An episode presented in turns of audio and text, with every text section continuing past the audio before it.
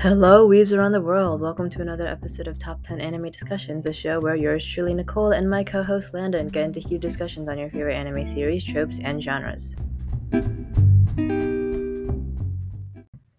In this episode, we'll be discussing Academy Award nominated writer and director Mamoru Hosoda's innovative and interesting view on the impacts of the digital world with his newest film, Belle, becoming his highest grossing film of all time, taking the world by storm. It was immediately well received upon its initial release, premiering at the 2021 Cannes Film Festival, where the audience proceeded to give it a 14 minute standing ovation. A tale about inner strength and personal healing, Belle transports us to this fantastical world that's not just an escape from reality, but a place where you can discover and express yourself however you please. The story takes inspiration from the classic fairy tale Beauty and the Beast, but offers its own unique and modern spin. It follows the life of Suzu Naito, a shy 17 year old high school student living in the countryside who unexpectedly becomes a global phenomenon with the popular virtual world of U for her brilliant singing voice. But at the height of her popularity, she ends up venturing on an emotional quest involving the uncovering of the identity of the mysterious beast persona, notorious among U for his violent reputation.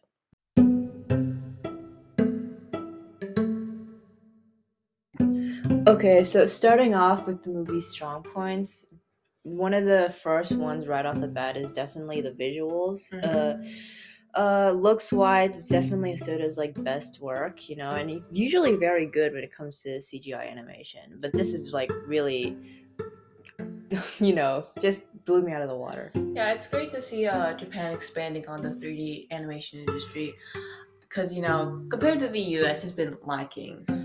But like I don't know, I feel like Japan is capable of doing 3D animation. It's just you know it's never really well done. I don't know if it's because of the budget or just skills wise, but you know still in this movie, definite talent was shown, especially when we switch between CGI and 2D animation to show the difference between the world of U and reality. Yes, it definitely created a nice contrast, especially in that one scene where the main character reveals herself online and she goes back to 2D to reveal that it's her true self, you know? Yeah. But like her true self was also technically drawn in CGI though, but it was actually well done. No. like you could tell it was CGI, but it was well done enough that like you could go with it, you know? Exactly. I'm excited to see more like stylized 3D animation that I think the anime industry is building upon with like stuff like Land of the Illustrious and now Belle. And on top of those stunning visuals, the character designs were also something we should Mm. definitely note.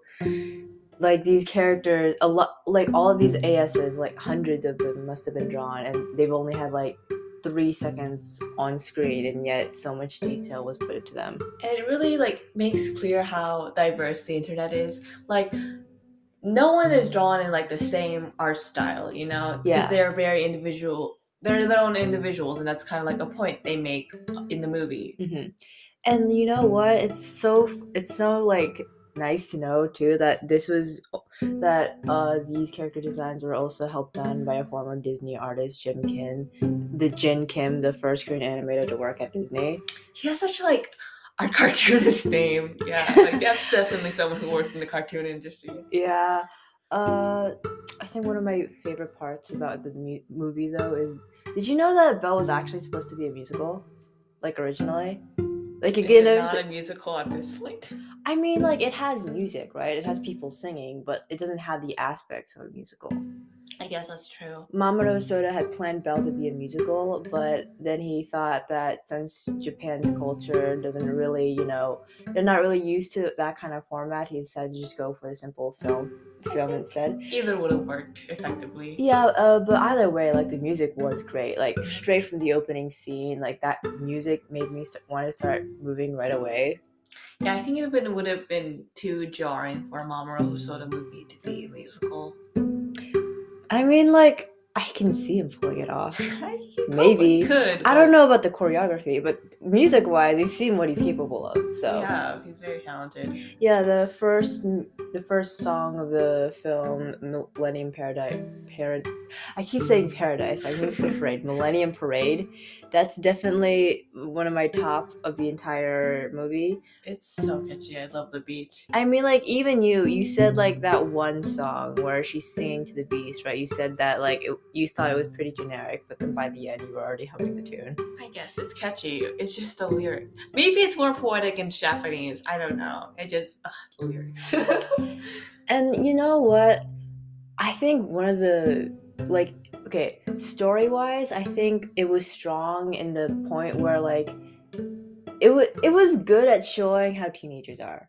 It was Mhm. good teenage rep, you know. It wasn't over dramatic, and it was. They were all like down to. I could relate to these characters, you know, like they felt human. I mean, like I feel like so much media these days they try to glamorize teenage life, or they try to make it super depressing, or you know, like I totally understand what you mean, especially when it's a story that involves the internet. yeah, definitely. Like so many like internet-based stories these days are trying to like villainize like technology. You don't see that in this movie though. I mean, like you kind of did with like how they ignored uh, the boys' abuse and stuff like that. But I think they found a good balance of like the pros and cons of the internet, and I think that's really nice. Like they showed that the internet allows you to express who you are as a person, whether that's good or bad, you know. Mhm.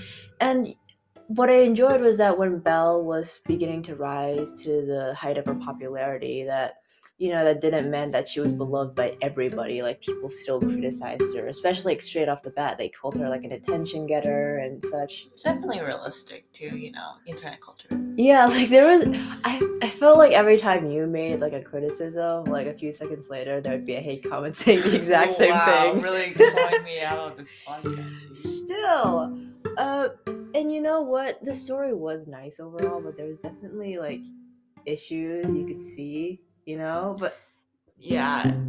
A lot of the main criticism i've seen online is that people thought it was too open-ended. I don't think it was too open-ended. I just think that it wasn't developed enough to be satisfactory yeah, uh, actually, for me, I thought it was tied up a little too nicely. Like there were so many questions unanswered. Like, what happened to Belle? What about the bees? Like, what's what's gonna happen in the world of U now that people know her identity? did canoe guy end up with saxophone girl i need answers How did the what? How what's gonna happen to the beast and his brother now? You know, like exactly it was just you know too clean.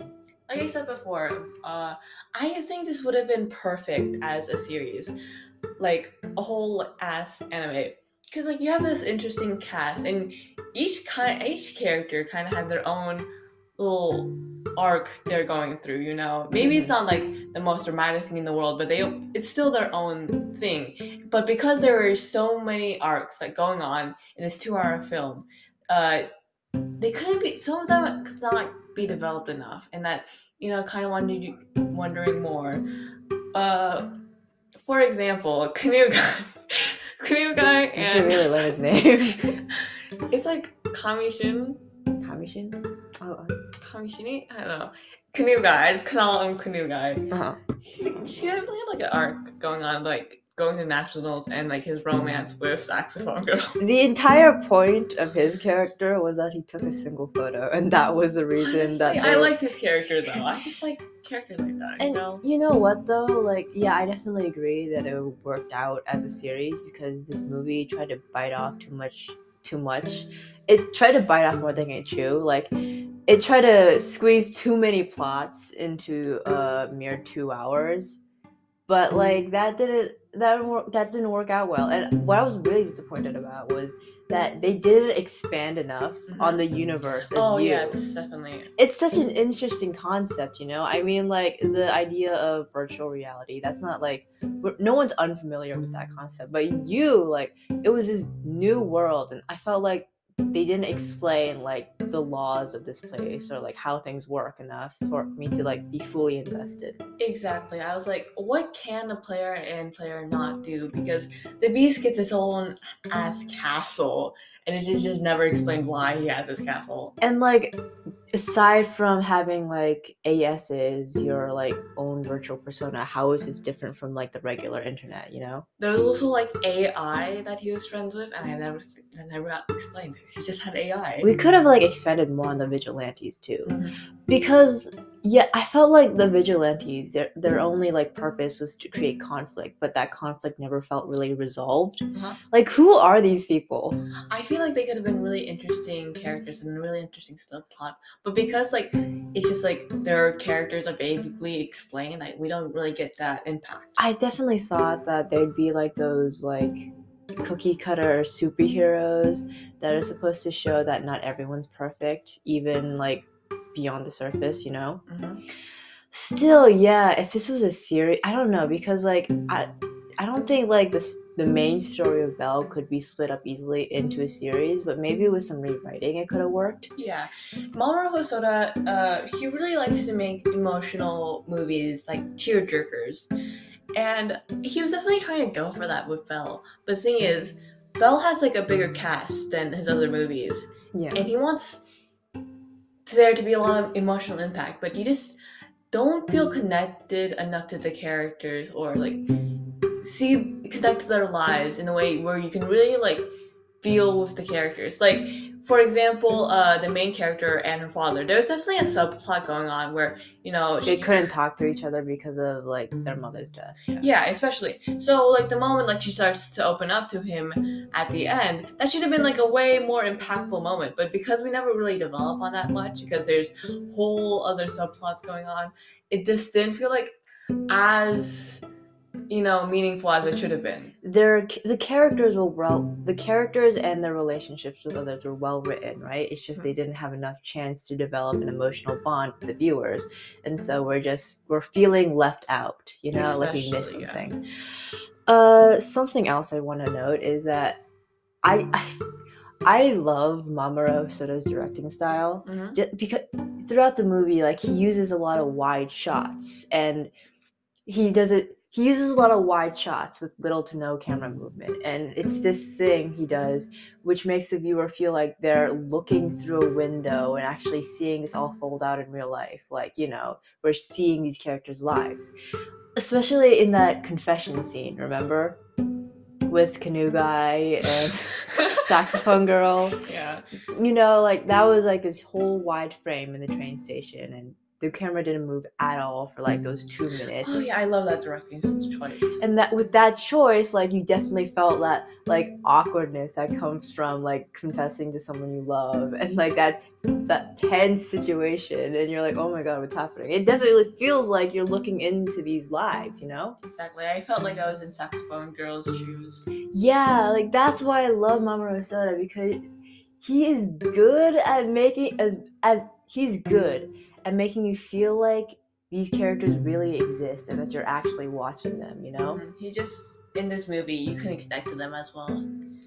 But like I think we keep coming back to this. It's just there's not there's not enough development in characters. Exactly. The most notable for me is like between Belle and the Beast. Exactly. Because there's like yeah, they suddenly get along. But how do we but why?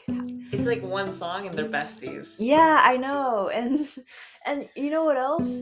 Like, j- th- th- they def- they were try- they were definitely trying to throw like a red herring at us, right? Like Mhm. they they're making us trying to think that there's going to be some romance between Belle and the Beast because of Mhm. the obvious parallels to Beauty and the Beast, Mhm.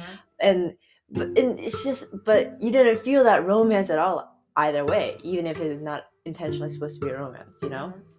Because yeah, they danced, but how many conversations did they really have with each other? Exactly. Like I didn't feel the chemistry as like a platonic relationship or a romantic relationship. I mean, I thought that ending scene in the rain was cute. I thought it was adorable, It- you know. It was kind of confusing. It was kind of jarring to me. Like she just stands up and then for some reason the dad is like terrified I understand. Yeah, I understand. I don't know why he was like running like he saw some sort of animal, but Exactly.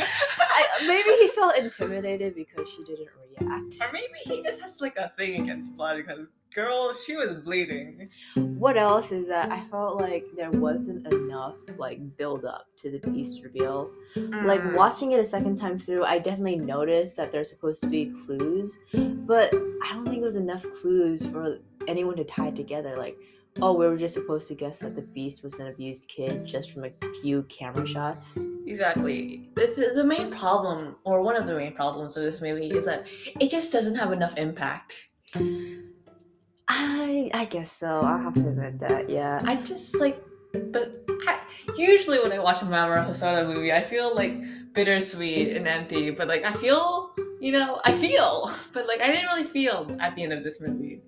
I mean, that's mm. that's the thing. Like Mamoru Hosoda, his endings are usually, you know, supposed to mm. be leaving you with that sort of and life goes on kind of feeling. but, it, but still, like, I felt that there was like a lot of potential, and I felt like he met some of that potential, but not all of it. Or you know what? Something else I have to like criticize and point out is that I felt like the messages that the movie was trying to say were kind of convoluted. Like, yeah, there was that parallel where Suzu goes to help the beast and how her mother saved a stranger's child. And there was supposed to be that parallel, like, why are you saving someone who technically has nothing to do with you? But that didn't, that wasn't like a repeating thing in the movie. Like, that's just a random parallel. And that didn't feel like the message we're supposed to take like I don't know what we were supposed to like learn from this. Like, are we supposed to be embracing who we are, or are we supposed to learn that everyone's more capable when they're allowed themselves to be vulnerable? Also, call me simple minded, but I did not agree with the mother's actions. If I had a child and there are other people around me without children, I would not risk my own life for someone else's baby. I just feel like that's just really immature. Just really irresponsible. You know, didn't not agree with her. Did not like that. Thought it was pretty stupid. But I mean, but she, I don't know, it's that same debate with like Uncle Ben in Spider Man. Because Uncle Ben, he's like always telling Peter, like, what's it? With great power comes great responsibility. and you know what? Uncle Ben dies doing the right thing. And then Peter Parker goes through this whole depressed thing. You're like, yo, you had me. Why do you have to go killing yourself over something like that? But you know what? That turns Peter Parker into one of the best superheroes in the Marvel universe. Okay, but these kids aren't superheroes. The mom wasn't a superhero. She was a mom. That's a mom's responsibility to protect her own children and raise her own children. Uncle she Ben willingly left her children.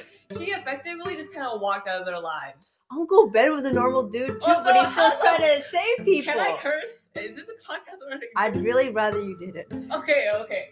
Well, how the hell did she manage to die while saving the kid? It's like a river. It was a river that was being she- overflowed. How the kid not get swept up with her? I don't know, I, don't. I just like I did not understand that scene very much, and I did not like it. I thought the mom was pretty stupid. it was supposed to. You you weren't exactly the same as the people in the movie who were And like you know what? Those people are right. The, I, those people, they have a point. They were haters. Sometimes haters have a point. Okay, let's okay. Let's leave it at that. Okay, fine. Let's just okay. You know what? I don't want to argue about this anymore. It was supposed to be like a noble choice, but who cares? A noble choice or a stupid one? She basically just like abandoned them or abandoned the child. because There she were other people there. She ne- No one else. Could, the girl was on like solid land. I know the tiger's rising, but she had a good few minutes. Lori, come on. Come on. Like how it, was gonna take a while before help came because of the fucking storm. wow. Uh, Wow. Excuse me. It was gonna take a while because of the effing storm. so Because of the bleep storm. and you know what? Like I felt I feel like anyone would have been tempted to do the same decision. And- I would not. I would stay on land. I am. I am not sacrificing myself. Well, shut That is up. Not for me. Okay, let's move on. You know, okay, like I was saying, the messages Mamoru Hosoda was trying to say felt a little confusing. I didn't know what he was trying to teach us. But at the same time, I felt like he did show us what was he did give an interesting like take on internet culture, you know? Because like these days the internet is portrayed as this big evil corporation and we totally discard the fact that the internet has been able to bring like a lot of people together and manage people to show off like who they really are in the inside. It's, it's, we see this especially with Suzu. Like she's going through this big traumatic event in her life, and she can't find herself being able to do something she loves, singing. But when she enters U, uh, whose like whole thing is like you can be a new you, you can be who you are truly, and she turns into Belle, and like suddenly she's like slowly healing. Mm, yeah, it's like a therapy, and it's. I thought that was really well executed. Yeah, especially like considering in these times where like we were locked up for like a year, and like our only cap- the only way we were capable of making human connection was through a screen, you know? In fact, one of my favorite scenes from the movie was like when she was going to karaoke and it just felt like everyone was bombarding her to sing and she just felt like really panicked and like you could see how like her mom's, you know, death like really affected her and her anxiety and i thought that scene was really well executed yeah and so i, I enjoy that like hosoda didn't portray the internet as something like unhealthy or like things get out of hand because the conflict of this movie isn't the fact that belle Belle's like fame gets out of hand because it's on the internet. It's because it's showing that her growth as a person makes her more capable than she realized and she's only able to do this because of the internet you know because of the world of U yeah these days the internet is kind of seen as a monolith but it's a very diverse place mm. i think they should have stopped with the internet movies after perfect blue because they all just have the same plot where they just oh no internet bad person doxed life is shit Oh, oops. Life is redacted. Okay, yeah. And you know what? And it's not like Hosoda even tried to do that thing where he thought the he made it seem like the internet was a good place. Like there was definitely like some like bad things going on, but it's like the real world. The mm-hmm. internet is just a reflection of the actual reality, you know? Mm-hmm. Like there are some really crappy people online, like people who criticize Belle saying that she's a show off or whatever. Or, you know, like remember that tattoo artist who was all like, Yeah, I got these tattoos for my lower scars. What was going on with that? Okay, he was like saying like he was in mourning and he got tattoos of bruises where his lover was scarred, right? And like mm. people thought, "Oh my god, she's dead." And mm. like he didn't like correct them. He didn't say outright say she was dead, but he didn't correct them. And so when people saw that he was dating someone else, he was like, "Oh, I don't know." And the girlfriend comes out and was like, "Yo, I'm not dead. What are you guys talking about?" Another that's kind of was like a weird subplot. And also like the baby. It was supposed to be like an example of what people can be like on the internet, you know? Like some people use it to show who they really are and some people don't like that baseball player you know i thought his i wanted to expand on him more honestly it was he was supposed to be oh, you know you know he was just supposed to be help move the story along I don't know why they had like a weird focus on like the baby girl, you know, the girl who pretended to have a family. I think I can kind of get why, but was, like, she was supposed to be like a typical Karen, you know. Yeah, it's awkward. Still, like I think Belle, I I'm really sad it didn't make get it, it didn't get an Oscar nomination. Honestly, I mean I know it wasn't the best movie, but I felt like this was some of okay. It's not Mamoru Hosoda's best work. I feel like it's definitely in the in the top five though because like art wise and musical wise so much effort was put into this. And yeah there was some like complication to the story mm-hmm. but you could definitely tell where he was going. It, i felt like it deserved an oscar nomination especially considering that three out of five nominations are owned by disney. It's just it's been, always been this way you know? Oscars have always been like kind of biased towards western medias and you know, the biggest Western animation industry out there is Disney. The last time a non English film won Best Animated Feature was back in 2003 for Spirited Away, and even the distribution rights were owned by Disney for that one. Yeah, it's crazy. Belle would have made like a great comeback for Hosoda, especially since like Mirai, uh, his 2021 film, like lost out on an Oscar. Like it lost out to like uh Spider-Man into the Spider-Verse. Oh, I forgot about Mirai. no, but I like checked like former winners of the of uh the best animated features.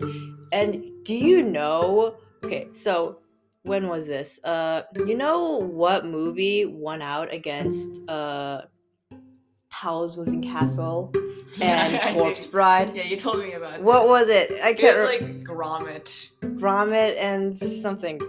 J- Gromit and you know that like stop motion those stop motion series about the dude and his dog. Gosh, I honestly find that really hilarious. Unfair, but hilarious. my God! But how do you win out against Corpse Bride and Howl's Moving Castle? Gosh, Gromit's funny, but really good. yeah, it was.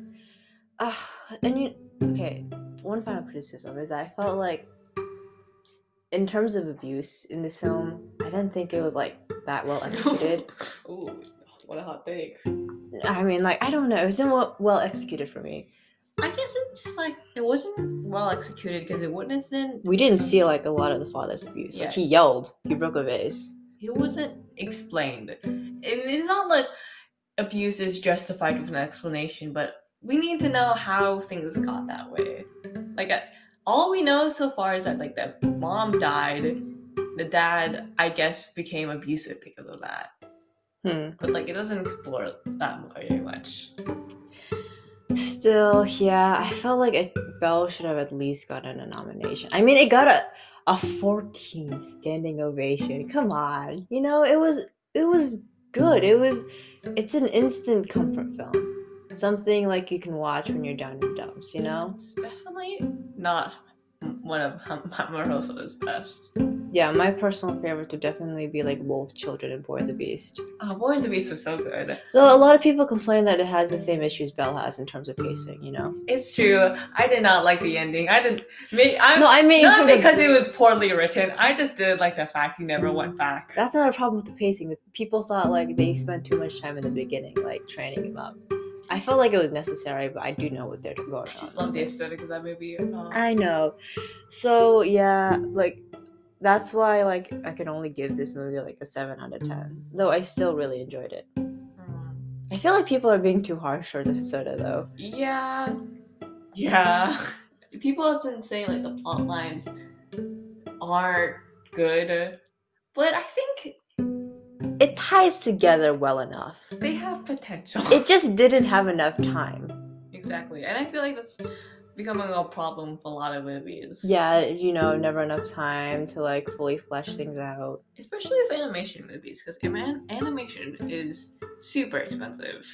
Yeah, and that's probably why it couldn't work as a series because you know, budgets. I mean, it's gonna. It would be like what? What did people complain about the Seven Deadly Sins season two? Was it? I think it was. I think it was far beyond se- season two. Oh well, like people five. complain like how like it how what's it called?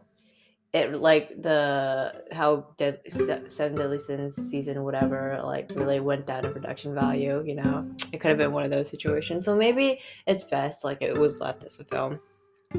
Seven deadly sins. Seven, seven deadly sins. Seven Deadly Sins. Seven deadly sins. What an experience! I could not get past episode one with that. I just. Uh, Okay, leaving my comments to myself. Don't tell me you're a seven deadly sins fan. I'm not a fan, but I can appreciate the story. Anyways, anyways, Belle, uh, you gave it a six six point five out of ten, right? Yeah. Seven point ten, seven out seven out of ten. So yeah, I mean, like, not my favorite animation film, but something I would definitely consider rewatching in the future. Most of this podcast has been us complaining, but trust me, it's a decent movie. As long as you have fun watching it, like, you know, who cares about how many criticisms you have, right? Exactly. Mamoru Hosoda always nails pulling at the heartstrings with his storytelling, and I don't think Belle is an exception. It shows us how our vulnerability is what can make us stronger, whether it's in the online world or offline, something we as people don't tend to consider much in the age where everything is happening through a computer screen. Visually, this is Hosoda's best work. The animation is absolutely stunning with an innovative way of showing off the imagery.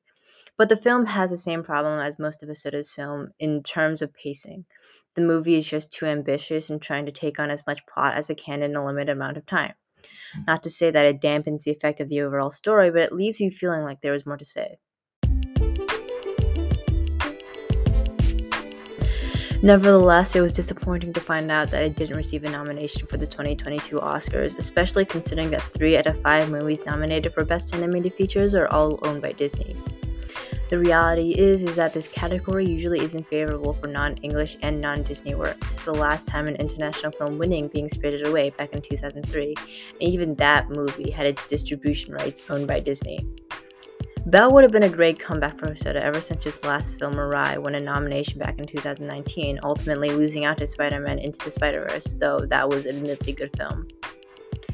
Still, it doesn't change the fact that Belle was an extreme joy to watch, nominated or not. It's an instant comfort film, something you can just watch to raise your spirits, and in the end, that's the best part about animated films. It's not necessarily a tearjerker as it is just heartwarming.